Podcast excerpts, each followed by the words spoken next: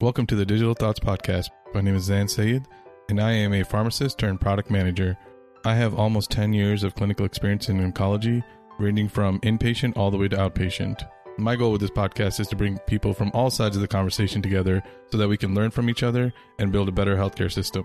In this podcast, we discuss everything digital health from the people to the products. If you do enjoy what you listen to, please consider giving this podcast a five star rating on Apple Podcasts or Spotify. It really does help a lot. Thank you very much, and let's get into the episode. Today we have a great guest. Jawad Ali is the founding partner of Vality Partners and founder of Austin MedTech Connect. In this episode, we talk about connecting the medtech community in Austin, what brought him into consulting and what he's learned, what he's excited about in the future of medtech, and the use of AI in healthcare. This is a great episode. I hope you guys enjoyed as much as I did. Hey Jawad, how are you doing? I'm great, Zain. How are you? I'm doing great. Uh, thanks for joining me on uh, this episode. I really appreciate it a lot. Appreciate the opportunity to be on your show. Yeah, excited to be on here. Yeah, man. Um, so, if, for those who don't know who you are, do you mind giving us a little background about yourself? Sure. So, I am a surgeon here in Austin, Texas. I did my residency here, and then my fellowship was in minimally invasive surgery, bariatrics, and advanced endoscopy at UC Davis. I practiced in Kaiser for a little bit before coming back to Austin, and now uh, my clinical practice consists of trauma acute care surgery as well as elective general surgery, in which I do kind of bread and butter surgery, robotics, endoscopy, and foregut surgery. And then uh, alongside that, uh, I founded a consulting firm, Vality Partners and then we recently started an organization called Austin MedTech Connect to break down the silos in the kind of exploding medtech ecosystem here in Austin, as well as I think in Texas as a whole. Yeah, no, that's awesome. I mean, do you have time to sleep ever? Like with all the stuff you're doing? you know, there is a lot of Red Bull going on, but yeah, I definitely sleep is actually one of my goals is to kind of get better sleep. Uh, so definitely working on it. Yeah, one thing that I think is a common theme with all uh, healthcare providers is we are very bad at taking care of ourselves. I totally agree, and I think it's one of those things that's easy to push down the road. I mean, we prioritized a lot of other things, and you know, recently I joined um, Olivia and the Making Medicine Better podcast, and that's kind of the goal is you know helping physicians just create a better environment for themselves. So I agree. I think I think it's something that we don't do a good job of, and I definitely don't do a good job of either. Yeah, no, I, actually, I'd love to kind of learn a little bit more about that podcast endeavor. You just recently were announced as being part of the panelist what is the goal? Like you kind of mentioned a little bit of the goal of the podcast, but are, are you going to be a recurring guest or how does that work?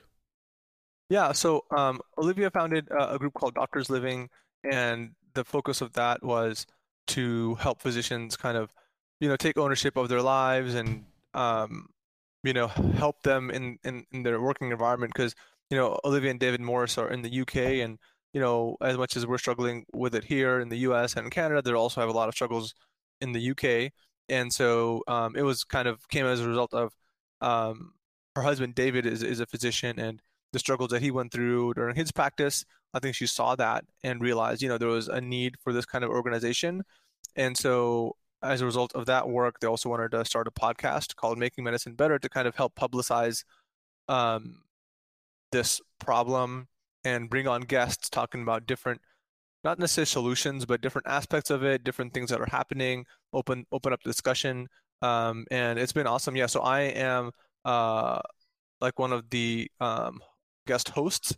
So it's basically Olivia and David, and then basically three or four people who are kind of rotating uh, hosts on each show, and it's it's going to be a weekly podcast.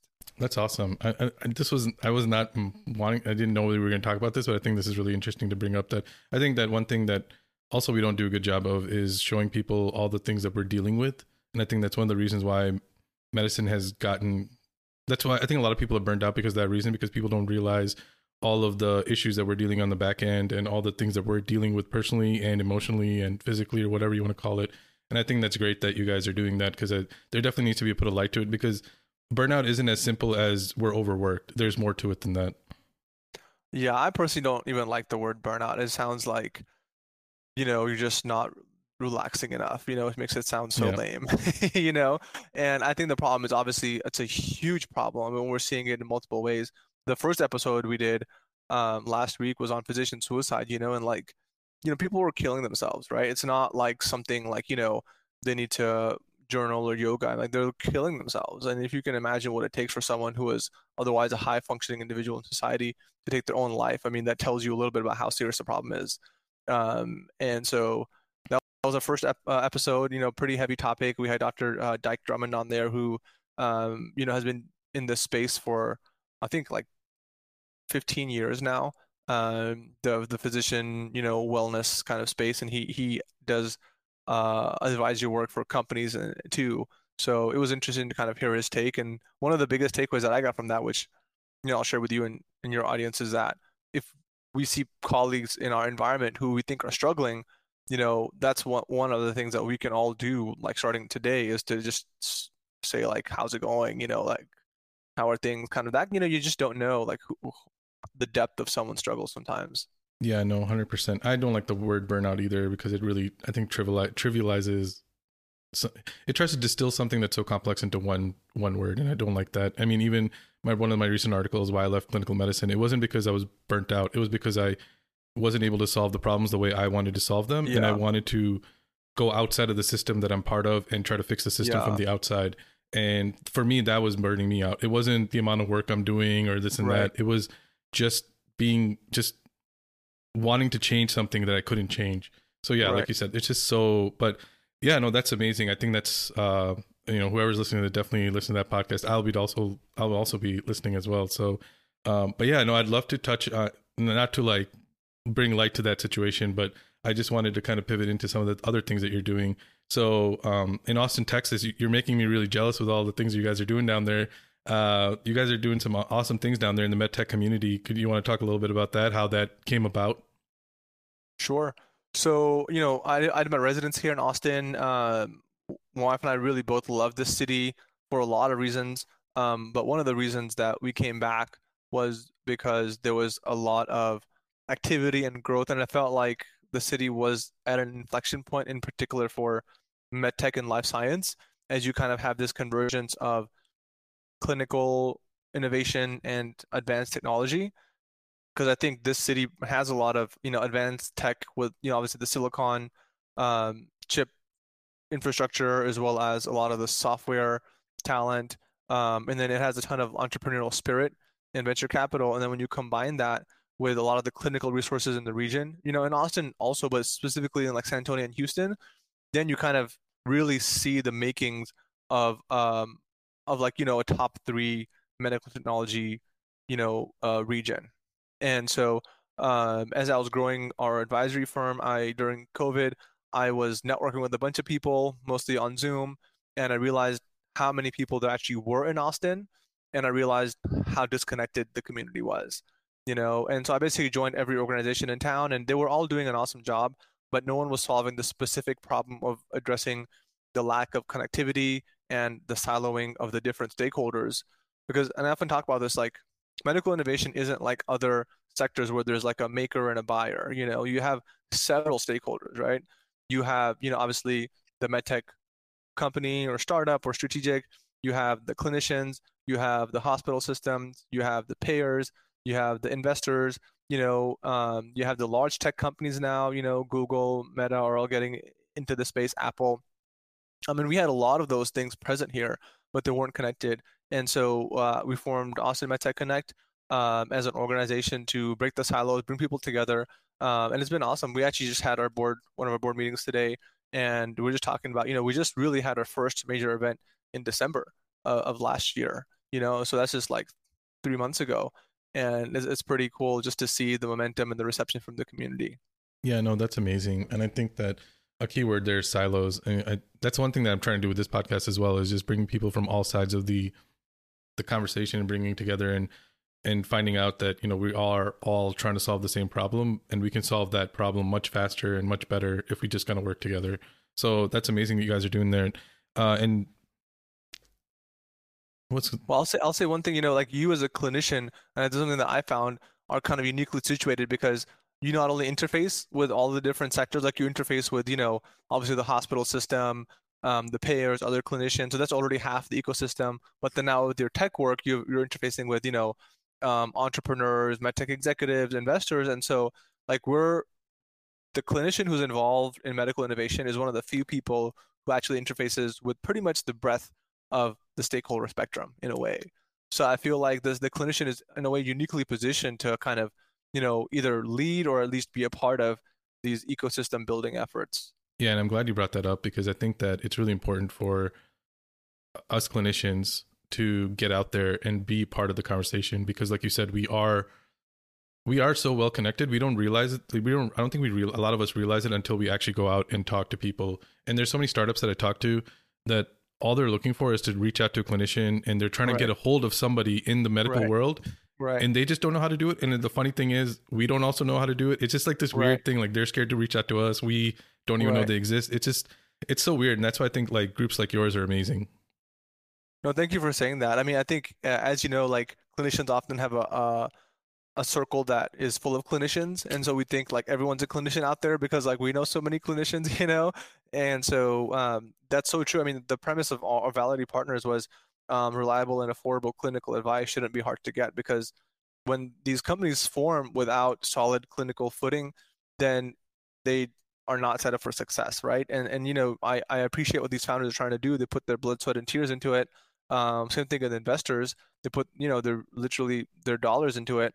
And um, it's not as simple as you would think to have an idea that is successful in the clinical environment. Even if it makes sense superficially that there's so many nuances to it both on you know like not necessarily on you know both on the like clinical evidence and workflow side but also in the healthcare marketplace side that you really have to have someone who has insight on both of those areas to tell you like you know is this a great idea is this a good idea or is this a bad idea yeah, no, for sure. I mean, like you said, I think everyone that's trying to solve these issues is coming from an extremely good place. You know, they're coming from some sort of passion, either something happened in their life or somebody in their family or somebody that they know, and they're trying to solve that problem.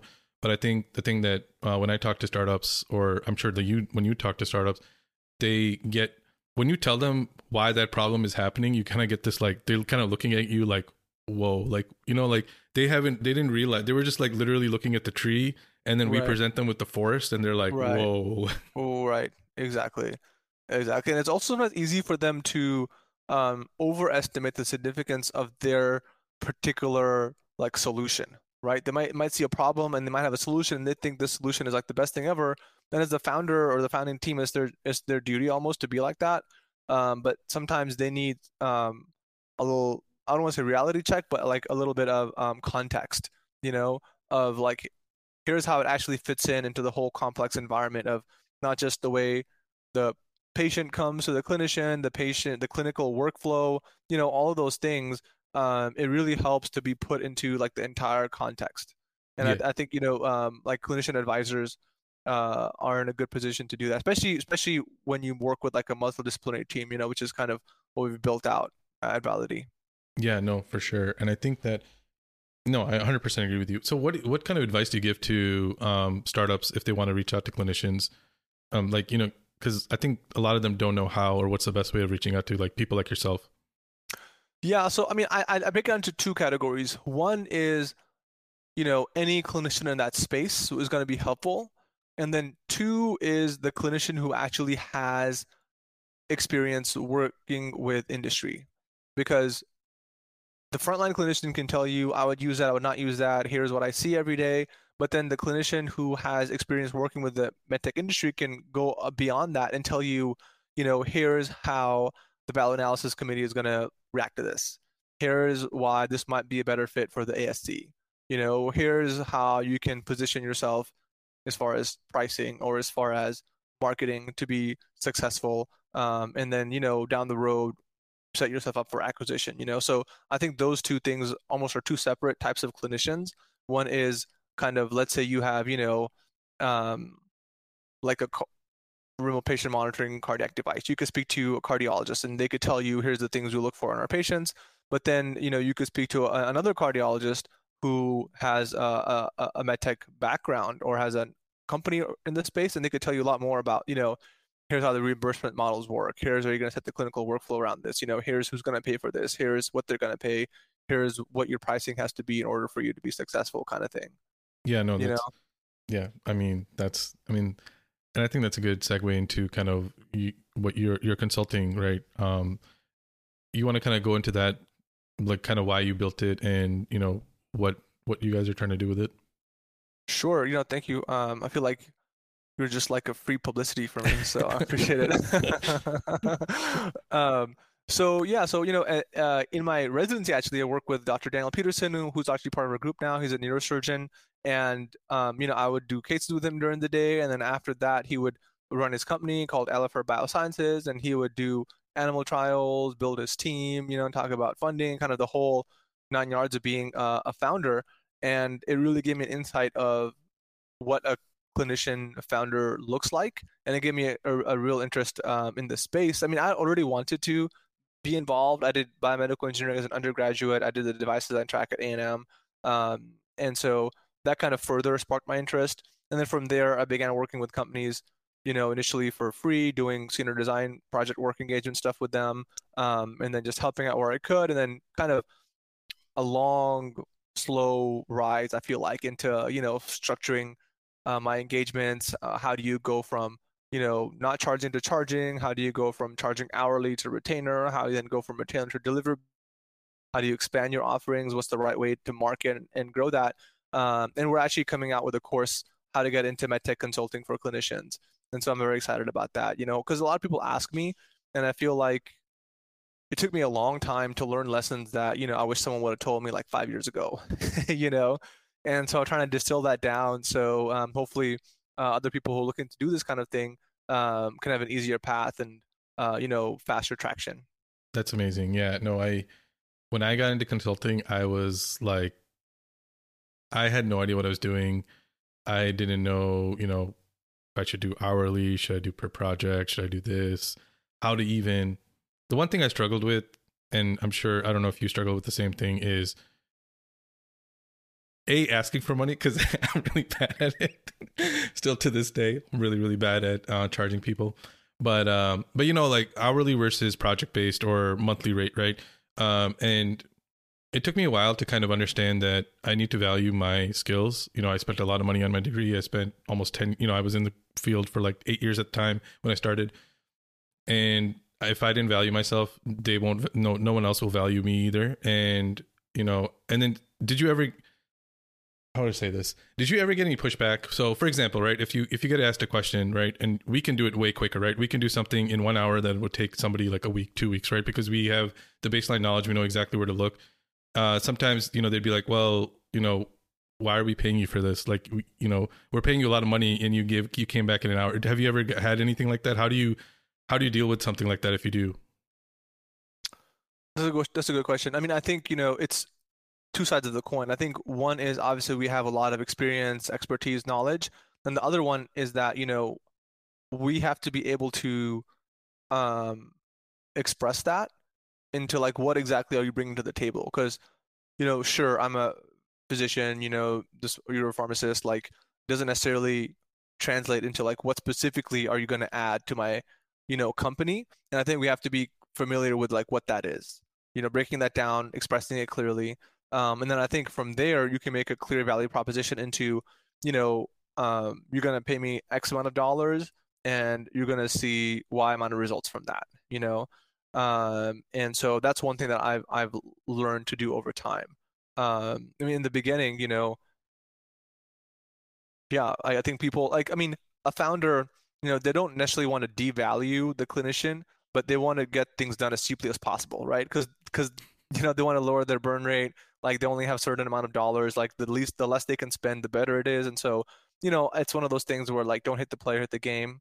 Like it's not it's not personal you know usually it's not not personal um, but if you make it clear that like i'm bringing you so much value then they're going to be happy to pay you you know a, a, good amount um, and so i guess that's the first thing um, and then as far as pushback on why am i paying you this for that um, you know i haven't and and maybe it's because i'm undercharging you know maybe that's a sign that uh, i should be charging more and having some amount of people pushing back on it so so so yeah, no, that that's a good question.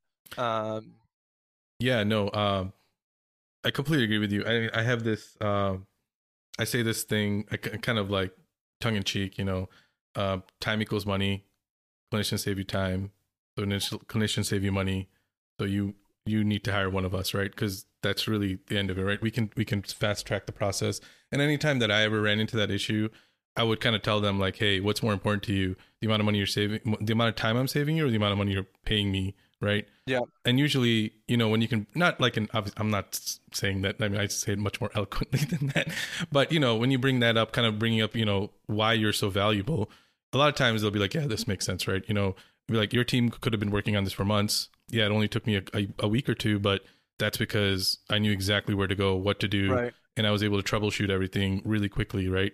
Um, even in my new team right now, you know, I was able, I was able, they, I came in and they had a problem they were working on for a couple of weeks, and I just looked at it and I was like, no, this is the way it should be.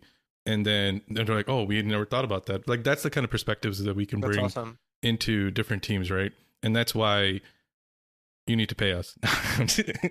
yeah, I mean, you know, yeah, I mean, congratulations on your um, success in your new role, by the way. I Oh, was thanks, super man. excited to see that.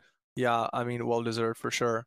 Um, yeah, I mean, and the other thing I'll say is like, you know, you've obviously done a good job of like being present and putting out good content, and so people kind of are. I, think it's two things, you know, that they're aware of you. That's the first step. Like, even you could be the best person in the world, if no one knows you, like they're not going to know to even hire you.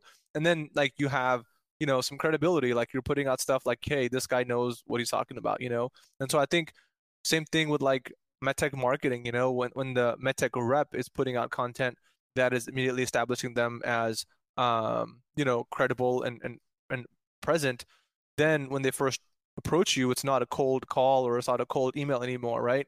Um you have this established um awareness in in the recipient's mind. So i think i think more clinicians need to do that is kind of have have a brand, have a presence, you know, and and more and more people are, which is cool to see.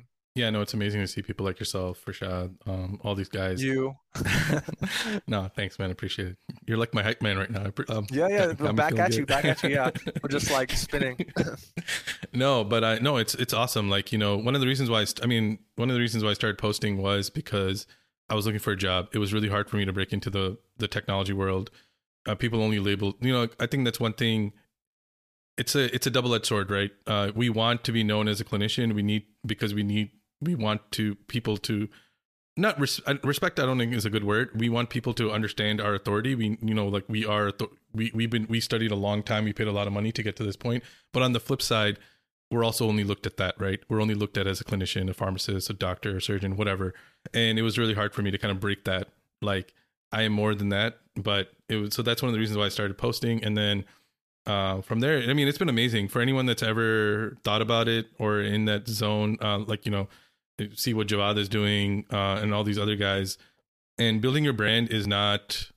It doesn't have to be sleazy, cheesy, or whatever. It's just building a brand is just establishing your authority. Whatever you like, it could be anything. You, you love Legos. Talk about Legos, like whatever it happens to be. Yeah. You know, talk about Yeah. that and talk about it openly, and you will find a community that believes in what you believe in or say what you you know and you will i wish i had that when i was starting my startup i didn't i didn't have that kind of community i was just kind of on my own with my co-founder like just Yeah. grasping at straws but um you know everything happens for a reason but it's it's amazing what's happening right now and i and i love seeing uh clinicians that are creating because there's so much talent in the clinician world that Definitely. it's it's great to see it being like unleashed finally No, for sure. Yeah. And it's also super um beneficial, like you said, to have a community for us, like even uh, uh, clinicians to engage and support each other, Yeah. you know? Because like it's one of those things where like the rising, rising tide lifts all boats, where like we're helping each other kind of get better and you know kind of fine tune our approaches and getting feedback and even just like supporting each other, you know, even if it's like with comments and stuff like that. I mean, I think you know it definitely goes a long way and um, just like creating this like groundswell of support for each other, you know, and that's cool to see. And it's also cool to see that it's kind of across disciplines, right? It's not just like MDs are one group, PharmDs are one group, RNs are one group, PAs, and you know, it's like it's kind of great to see clinicians kind of uniting uh, with each other because there's not this like us versus them between clinical specialties. I feel like at least on LinkedIn, you know, everyone is kind of uh, happy to see frontline clinicians be successful. Yeah, one hundred percent. That's one of the things I'm I love seeing, uh, especially on a platform like LinkedIn, um, is just that just that support for each other. That I think that I think sometimes, like you said, we sometimes get so siloed and we Yeah. are we never really talk to each other. I was just talking having a conversation No. with somebody else is like we get so siloed and there's so much duplication duplication of work because we don't really understand what the other is doing. And that's Sure. another reason why like building, you know, putting yourself out there, building a brand, whatever, yeah. is so important because even if you're not trying to transition your career or anything like that, right. you get people will understand what you and your colleagues are doing and they'll be like oh wow that's amazing we didn't know that and i've had so many people reach out to me like you know i didn't know pharmacists did that i had a you know mm-hmm. i i hematologist who worked who rounds with a pharmacist every day and tell me you know i didn't know what you guys did after you guys left rounds all i heard was a call saying i messed up a drug order or something Right. and she Right. never, and I told her like all the stuff we did, and she's like, "Wow, I didn't really understand that." And that's somebody who is a advocate for our profession, Right. and she didn't know. So it's really important to break down these silos, break down these walls, and I that's like you said, I love what's happening, and it's so amazing to see.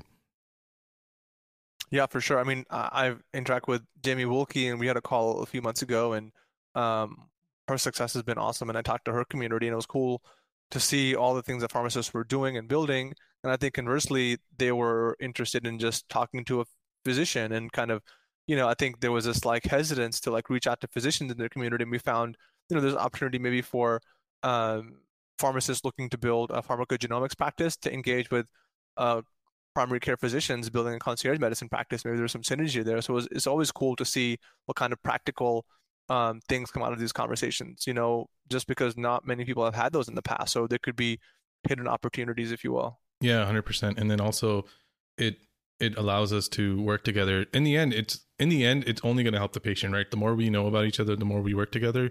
It our end goal with medicine was to help others, and it's it's only going to be good for the patient in the long run, and that's what that's what kind of makes me excited as well. But uh, you were talking about your course. Um, is there any any any date is going to drop, or do- or are you guys still working on it? Like, is there like Yeah, still working on it. Um, you know, I am like can be OCD and trying to be perfectionist sometimes, and I'm, you know, I want to get it out there. Uh, it's gonna be a beta version. Um, if you want, I can give you you and your subscribers a link to the beta version, and they can, you know, have a, a discount uh, on it and give me feedback because I would love feedback on like, you know, this really helped. Here's more of what I'm looking for. Um, and so I'm shooting for um, beginning of March for, Okay. for the beta to come out. Nice. Yeah, no, I would, I would, I'll, you know, yeah, whenever it's out, I would love to um, disseminate that uh, across my subscribers. That would be, that'd be awesome. Yeah, no, and I think that you know, for somebody that's actually doing it, you know, you're not, you're not just making this up based on some books you've read. You've actually physically been doing all this stuff. So I think that'd be extremely valuable, and you've been very successful. It's not like you're just doing it. You're, you've also been Well, it's so practical. It's literally like the things I wish someone had told me five years ago. You know, like if someone had told me these things five years ago, I would it would take like years off of my trajectory. You know, um, and so that was that was my whole point Yeah, in no. building it. Yeah, no, that's amazing, man. Yeah, no, for sure. Um, so how? So we, so we kind of talked about how like people would reach out, like how uh, health tech companies should reach out to clinicians.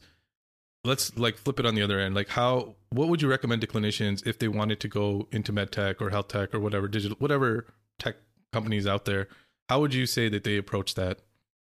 For sure. Yeah, and I also have a segment of this in, in the course too, because I think that's part of it, right? Is like, um, how do you slowly kind of, you know, um, engage the industry and get traction with, with your business?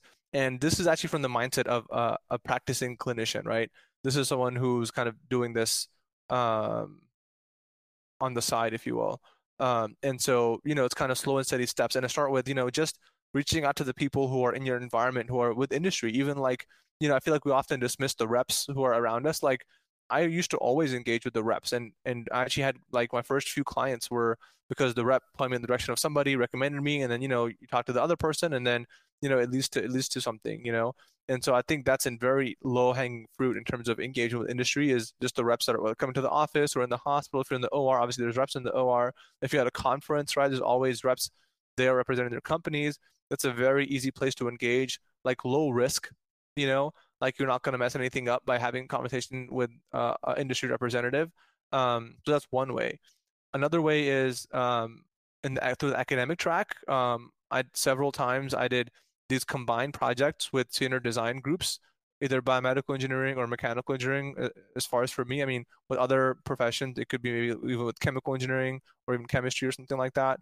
Um, but I combine, I aligned with a startup company, and we co-sponsored a senior design team, and that did a couple of things. I mean, for the clinician, it gave them industry experience. For the company, it gave them a really cheap source of you know um, labor for the project they were doing, and for the students, it gave them a very practical, real world project to work on. You know, um, actually, we wrote it up. Uh, we called it the MedTech Innovation Course. We wrote a, a few papers on it, um, presented them at uh, Biomedical Engineering Society, and so it was a cool project. So that's another thing that clinicians can do. Um, and then from there, it's just you know having some kind of formal structure. You don't have to form an LLC, but you should have some kind of you know structure that you consult through. I think if you just show up like, hey, I'm Jawad, I want to work with you, like that's not the best way to engage. I think if you have um like I'm Dr. you know X and I you know here's what I provide, um here's the structure my services take, then it's going to be much more likely for you to have a successful conversation when you are talking about having a business arrangement with a company. Um and then, you know, after that it's just growing the um, the business, kind of growing the fees that you charge, adding partners to it, um, and, and things like that. I mean, and another piece of advice I'll say, which took me longer to learn that than Akira Demit is, it's always more effective to be narrow. Like the if you're a hyper focused, it's going to be so much easier to get clients because they're like you're exactly the person I'm looking for. Whereas if you're very broad, unless you're like you know the world's expert in some disease, like the company doesn't really have a great reason to come to you. Yeah, no. Um, niche finding your niche is extremely important. It's still something I struggle with, to be completely honest. But uh, yeah, once you kind of niche down into something, you are going to move much faster, much quicker, yep. and you'll yep. make more money that way too because yep. you are right. the authority in that specific niche. There's no That's one right. else that can. So when you when you're charging people money, they're like, okay, this makes sense. This guy's this right. is literally what this guy this person does, right? Exactly. So exactly, and and and you think like, oh, the like first our thing was you know early stage like life science startups. It's so broad, you know. But then now I focus on basically surgical technology and digital um, surgery startups, you know, early stage. And so, um, yeah, I mean, that's got to be much more traction. Yeah, no, that's amazing. I think I think that's amazing advice. Uh, one that I'm still trying to implement myself. um, and I still am too, by the way. Yeah. Yeah. I mean, I think it's, I mean, I think just by, I think when you go into medicine, we are curious by nature and we, most people, most people that are in the, in the clinician world or medicine in general, we, we like to do different things. We like to learn. We've literally been learning our whole life. Right. It's, it's hard to stop that. Uh, and I think that's something that with me personally, it stopped. It, it's hard for me to kind of niche down, but you are absolutely right. You need to niche down. Whoever, don't do what we did initially. Just niche down, find your niche, find something you really, really enjoy. Yep. You can do the other stuff on your spare time, but if you want to make money, make money yep. with a niche for sure. Um, what was I going to say? Um, oh yeah. So you, you're obviously, so you consult with, you know, you're a surgeon, you love med tech. That that's kind of the world you live in. What kind of, what's, is there anything that's coming out that you're really excited about? Yeah, there's a lot coming out. I mean, I think one huge category which is needed is um, change in the care delivery. You know, that's not my area that I consult in, but I think that's the most exciting area um, beyond a specific tool or software. I think you know the delivery models I think have the most opportunity for impact. You know, um, and so that's I think that I'm excited to see because obviously everyone knows what's happening right now is not working and it'd be really interesting to see over the next 10 years like how we change that you know how we provide better care at lower cost for more people. Um, and so it's, it's, an open question right now and i'm interested in seeing kind of you know how um, like future endeavors impact that. I mean there's some interesting things happening with um, you know these uh, payer provider combination companies that you know really track their metrics and sell themselves to large businesses for example you know um, as a, a better uh, return on their uh, healthcare investment dollars. Um, you know, people are talking about um, integrating the outcomes of clinicians with payers to have um, you know directing patients towards certain uh, clinicians um, you know and so that's not my specialty in terms of my work but i feel like that is an area that has the most uh, room for impact um, as far as in the digital surgery space you know i talk to everybody who cares to listen about artificial intelligence i mean i think everyone says ai ml and it gets super old to hear everyone say that all the time but uh, i think you know amidst amidst all the hype there is um, a, a real uh, game changing technology. You know, so I heard a podcast recently, and you know, they used to say that you know software is going to eat the world, um, and now they say that AI is going to eat the world. Um, and I think um, for clinicians, it's it's really really important for us to not be caught flat-footed on this one and to engage with this technology because it's going to change healthcare one way or the other. And if we're not engaged, then it's going to change it in ways that doesn't have our best interest uh, in mind. You know, so like if we can improve our efficiency, we can use that to get more time for us to engage with the patient, or it can be used for us to um, add more patients to our census, right? And so that's just a very straightforward example of how the same technology can um, improve a clinician's environment, or it can, uh, at best, you know, not make it better. Um, and so I, I, think I think that's one area where everyone should learn about it. I recommend the book Deep Medicine by Eric Topol. I think required reading for every clinician um, just to get a good start on like what, what what it is, what what's been done with it, and what the future holds. And actually, uh, we're working on another course called an AI primer for clinicians. And so um, that one's probably gonna this that one's a little bit longer, so maybe like March April for that one. But um, I, am really passionate about this, and I think you know just an easy to digest way um, with video and slides for clinicians to like get an idea of like what's going on in the world of AI and healthcare. Hey man, you can talk about AI, ML all you want on this podcast. Yeah, uh, I know that. I love I love that stuff, man. Uh, and I completely agree with you. Uh, we don't want AI and ML to turn like what e- EHRs became, right? We were exactly. not really involved with that, and then it exactly. became literally our whole environment. I mean, everything right. we do is in the EHR, and then That's now right. we're complaining about it. So That's we, right. AI is coming, ML is coming. It's all coming. You know, right. when it's coming, we can debate on that, but we need to be involved right now so we are ready we can guide it like i tell people hey isn't it better to just guide it to what we needed to do right rather than other people telling us how we need to practice so like ehrs exactly. told us how to practice are, sh- are guiding us how to practice exactly. and we don't want the same thing to happen with ai and ml no, for sure. I totally agree. And this, this is our opportunity before it becomes mainstream, you know? Like with EHR, it's very hard to kind of change the way it's used because it's used mostly for like you know, billing purposes essentially, you know, and I think with AI, it can be used along those same lines. Um, and, and I think some of the, the leverage, if you will, that we have now is that there is a clinician shortage. And so if we use it to uh, make the clinician environment better, it'll help with that, you know, and, and inside of that, there's a financial incentive, right? For the healthcare organization, for the company, for the payer to actually use this technology to make the clinical environment better because then you're going to be able to um, recruit, retain, uh, and maintain that clinical workforce. You know, so it's not just totally divorced from like a financial incentive or ROI. You know. Yeah, no, for sure. I mean, there's there's just so many. I mean, we can. I mean, we can literally talk for. I could have a conversation for days, honestly, about this topic, and I've written about it quite a bit as well.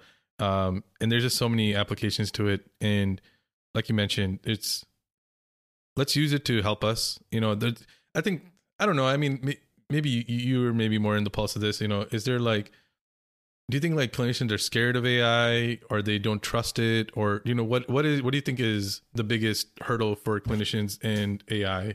I mean, it's coming, but why is, aren't we getting yeah. more involved with it? I think as clinicians, we have such a huge foundation of knowledge in the work that we do that it's hard for us to approach a whole new subject area that we had really, for most of us, zero foundation in and to grasp what it is you know um, so i think that's part of the problem where like if it was clinically relevant or you know clinically adjacent then it would be easier for us but it seems like totally like separate from our knowledge base and so i think it's hard for us to even you know think about learning about it but in reality like the basics like it's not that complicated you know and, and so um, there's papers out there. That's what our course is looking to do. Also, is just like break it down.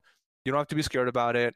Um, you don't have to like found an AI company, all you have to do is understand the basic premise of how it works and then advocate for the clinician in its development and implementation, right? Simple as that. No, I 100% agree. I mean, if you really look into building an AI model, it's like a couple lines of code and boom, you have an AI model that'll learn and do its own thing.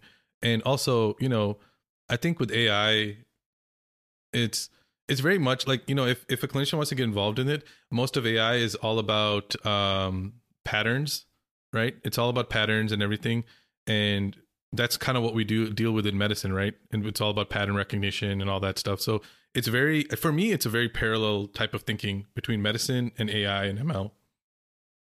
Yeah, for sure. I mean, I think once the cl- clinicians understand like the basics of how it works, like they're going to be like, oh, like this makes sense, you know, like it's not it's not something that they're going to be uh, like just dumbfounded by, you know. Um, and so yeah, I mean, especially people like yourselves who like are coding and, working with it actively, um, and you don't even have to be at that level, right? Um, to just give like, you know, here's how I would use it, and also like, you know, the, some of the dangers in AI, and there's a good book called um, Hello World, which talks about um, you know just basics of AI in general, even apart from medicine. Um, but like you kind of have this black box phenomenon, you know, and unless you really know what to look for, you could be using AI tools and the results could be just wrong, and you don't you don't even know. And I think that's an area where clinicians can kind of be like, you know, I think this al- this algorithm is not providing results that make sense to me you know because a lot of times you don't even know how i came up with those results and that's one of the biggest dangers is you know perpetuating um, wrong treatments perpetuating you know obviously racial bias um, and things like that uh, which are inevitable when you train it on a bad data set right um, and so i think a clinician's role is important in kind of determining you know how these algorithms are trained how they're implemented, what the guide rails are, you know, when to use one, when not to use one, some of the ethical dilemmas around it. You know, there's so many opportunities to be honest. Yeah, no, for sure. And I think like, and you hit the nail on the head, right? Like you want to make sure that the AI is trained properly. And that's one thing that I think that even I tell people is like, I love AI and stuff, but we also have to be weary of what it can do. Right now, biases are being taken by us, right? Humans, humans, we yeah. you can we are not multiplying it, right? But if you have an AI model that's being implemented like in the whole United States and it's based on a biased model, you have literally compounded the issue, literally. Um, that's right. Um, so so that's another reason why we need to like we need to know what data sets are going in there, why this data set is better than this other data set. That's right. And then also, um, it'll also train clinicians on data entry, right? Because that's a big yeah, thing with healthcare. Totally. Huge like thing. if we can get in and then then it'll it'll show to clinician, okay, no, I have to enter this data this way because right. for the AI model to work better. Because That's in the right. end, it's going to save me time and save me That's money, right. and it'll help totally. our, my patients in the long run. Totally, yeah, it's a huge issue even in the surgical video space. You know, surgical video ownership, recording more videos, annotating them. Um, definitely, yeah. I mean, in the beginning, and I'm not an expert by any means, but I was like very gung ho about it. You know, like it's gonna be doing my surgeries for me and all this stuff. And the more I learned, the more I was like, whoa, like there is a lot of need for caution in this area. You know, the tools and technology might be there, but in healthcare in particular, um, we have to be very careful rolling it out. Um, you know, into, actual patients. Yeah, no, for sure. And and then the other thing that's kind of like a common theme, I kind of talk about it like kind of farcically. You know, them saying like, "Oh, AI is going to replace us," right? Right. AI sure. is very, very far away from replacing clinicians. Right. I don't know what your thoughts are on that. I mean, even Sam Altman, the guy who created OpenAI, he uh, was uh-huh. talking about um, OpenAI is ChatGPT for the other people yep. that don't understand uh, that are listening. But anyways, he was talking about a sentient AI, basically one that can learn on its own and you know basically be like a human brain. He's like we're yep. quite a bit away from that, and it's not anytime soon. So if the guy who created the biggest phenomenon in yeah. the last couple of months is saying that, I think that the clinical side is going to be pretty safe for a little bit, but on the same breath it's still coming and it's gonna and i think it's gonna start automating things that are like black yeah. and white issues right? right um so it's it's an inter- I, I honestly i love the ai ml space i think it's really really fascinating and there's just so many ways it can be used um but in the same breath we have to be very careful of how we use it and when we use definitely. it definitely I mean, there's problems not to go on this too much but there's problems that we might not realize like you know people make the analogy of self-driving cars when you have to pay attention you know um on the spur of the moment when something happens that the AI can't handle, but obviously you're not paying attention because you haven't been paying attention for the last half an hour, and then now you have to pay attention right away. It can lead to problems, you know. And then down the road, when new drivers are trained with you know these partially autonomous cars, are they going to be able to drive as well? You know, mm-hmm. um, and I think same thing with future clinicians. Like you know, you have all this augmented, you know, radiology and um, you know pathology, and you know how do those future specialists keep up their skills when they are required to like you know analyze something with AI as like hey I'm gonna tap out here you know yeah. you're up you know yeah no for sure I mean it's gonna be it's gonna be it's gonna be an interesting decade to like the next 10 20 years is gonna be really interesting in medicine I think it's yeah. gonna be much different then than it is now like yeah. how we grew up with medicine is gonna be completely changed uh, exactly and it's exciting scary all at the same time but it's it's uh, like I said I'd rather be part of creating the change than just having the change dropped on my head. Exactly, you know, and I think that's a call to action for all clinicians. Is like we have to be a part of it. I have yeah. my son and daughter over here. No, it's they're, yeah, uh, no. they're hanging out. no, it's all good. Uh, yeah, no, for sure. Um, the other thing that I wanted to talk to you about is creating an in- environment of innovation. So, uh, healthcare is kind of looked at as the slow moving, the slow moving train in the world, right? Like we are 10, 15 years behind in all technology.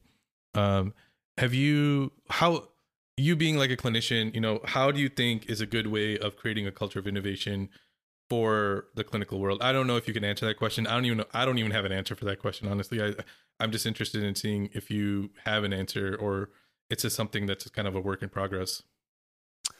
Yeah, I mean, I don't know if I have the answer. I mean, I have some thoughts about it. I mean, I think one is just um, creating connectivity, you know, which I think um, is pretty common sense. Like you don't have a culture if the people who you want to be as part of the culture aren't even talking to each other or have a way to reach out to each other. That's one. I mean, I think the other thing is starts at the top. I think if the leaders of organizations really um, dedicate resources to uh, innovation, that sends a strong message that you know um, this whole organization is dedicated to innovation. I think that's how organizations really survive in the long term is by being open to change. Um, heard a podcast by the founder of uh, a travel and expense site called Navan talking about how, you know, Salesforce uh, was so huge, but they've stopped innovating, and so you know they're going to be extinct in you know the future and um, some of these things where it was interesting to hear because you know I never thought about it like that. You know, these these big organizations, unless they innovate, they're really going to be um, you know open to to failure in the long run. You know, and so I think I think it is imperative for these large um, healthcare and payer organizations to to be um, supportive of innovation. A lot of them are doing that. Um, so that's the other thing. And then outside of that, I think as far as individual clinicians, I think it's just you know taking the time to um, dedicate to it. I would say because the return isn't immediate. You know, like you're not gonna do stuff with innovation and then have some monetary return like that week or that month, even that year, or even ever you know but i think we have to see the values of society. And i think the more that organizations can promote that and support it and incentivize it the more it's going to benefit ourselves. Um, and i think we're seeing it a little bit with this like you know creator environment and you know everybody is realizing that they have to kind of like like as more and more things get um, automated the more our creativity is valued right? I mean at some point that's the spectrum, right? Like you're from like the factory worker to complete just you know imagining things, you know. And so I think we're going al- along that trajectory. And so you know, the more we can empower ourselves to be creative, I think the more success we'll have in the long term. And that goes all the way down to like how we educate and train our kids. Yeah, no, for sure. I think it's like I said, it's going to be interesting. And yeah, I agree with you. I think that it starts from the top. A culture of innovation starts from the top, and you need you need leadership to be behind it as well. Um, the uh, one of the other things, one of the last last topics I want to kind of cover with you, you are kind of diving into, kind of talking about um, venture capital. You're reading a lot of books on it. You share weekly thoughts about what you learn in VC.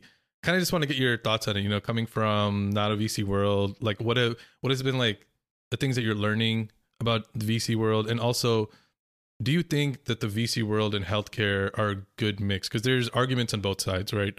The you know VCs are not good for healthcare, or no VCs are great for healthcare. Like where uh, you know, I would love to hear your thoughts on that. Yeah. So yeah, I mean, you know, I do my um my basic venture capital insight of the week, and it's basically kind of like learn along with me, right? Basically, um, and so I, you know, like a lot of us, I used to like glamorize VC and not really understand what it was. Um, it just seemed like you know just millions of dollars and writing checks and you know like it was like awesome and you know everybody has awesome like returns and you know like it's perfect. Um, but the more you learn the more you realize like you know it's an industry it, it's it's it's um, an art form. There's a lot of knowledge that goes into a lot of work that goes into it. You know there's no guarantee of success. Um, and so that kind of you know made me more informed into how this world works because obviously when you work with startups a large part of it is fund funding and fundraising um, and so that's one big reason I, I, wanted to be more educated is because these are the companies that I work with are dealing with that, and so uh, you know the advice that I give them has to have that kind of um, relevance. Um, obviously, it's you know there are a lot of problems with private equity in healthcare. You know, I think when the healthcare organization is uh, answering to investors for a return and that's their main goal, it's a problem. You know, no one's no one's going to argue like it's no one's going to say that's the best thing for the patient or the clinician.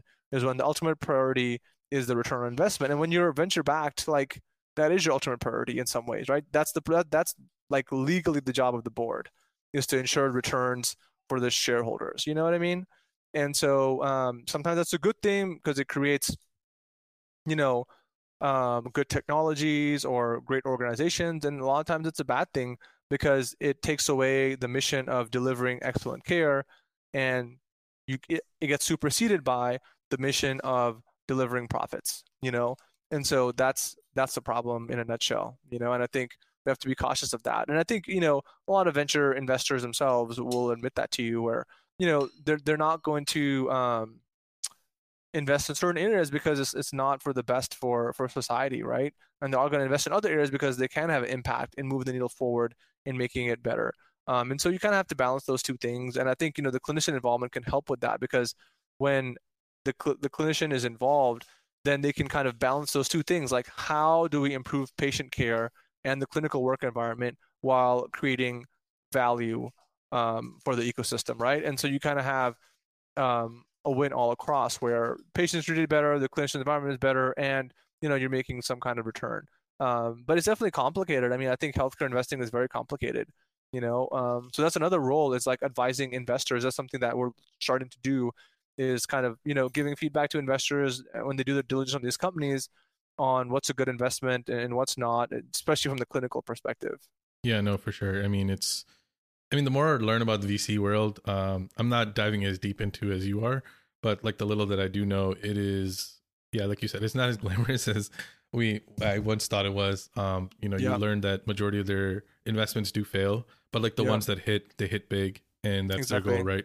Um, so you know, it's that's. I mean, it's just an interesting conversation. It's one that's going to be, I think, uh, argued about back and forth from both sides for yeah. quite a long time.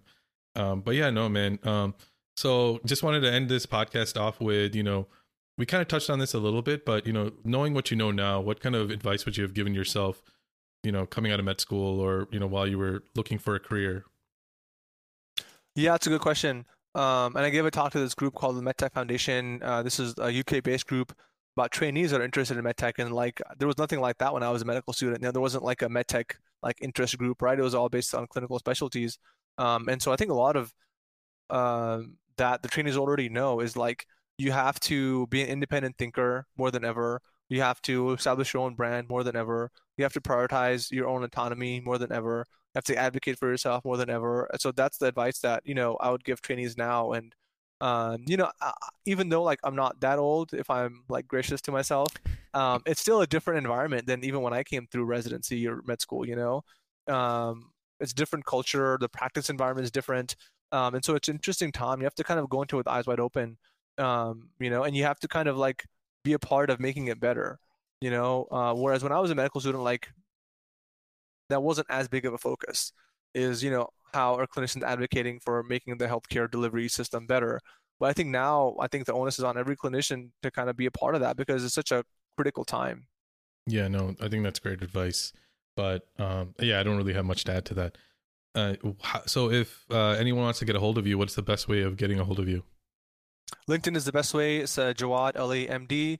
hit me up there. I'm very open to you know messages, uh, connections. If you want to check out Vality Partners, is valitypartners.com, and then uh, Austin MedTech Connect is at austinmedtech.org. Awesome, and I'll have all those linked below. But uh, Jawad, thank you so much. The, this was an awesome conversation. Hopefully, we'll have to we'll get to do it again sometime. But yeah, no, thanks a lot, man. For sure. No, thanks for having me on, and uh, all the best to you, and look forward to kind of continuing to watch your rise to greatness, Zain. uh, I really appreciate that a lot. Same, likewise. I, I mean, you're you're doing amazing things, and it's great to see uh, good people succeed. You know, it's and it's awesome. And, and anyone who doesn't know him, uh, Jawad's an awesome guy. He does a lot of good work. We didn't even talk about you know some of the volunteer work that you do for refugee funds and stuff like that. But uh, you do yeah, a lot of you know don't uh, yeah. I feel like that's that's an area that uh, probably you know um, I don't deserve as much credit. But yeah, thank you for saying that. No, I mean, but I mean the thing is, you know, you, it's like I said, it's good to see good people succeed, and um, in a world where we're all very jaded, um, it's nice to have people like you um, kind of taking the torch and leading us. I appreciate that so much, man. Thanks so much, Zain. Yeah, no, happy to be on here, and yeah, whenever you want to do it again, just let me know.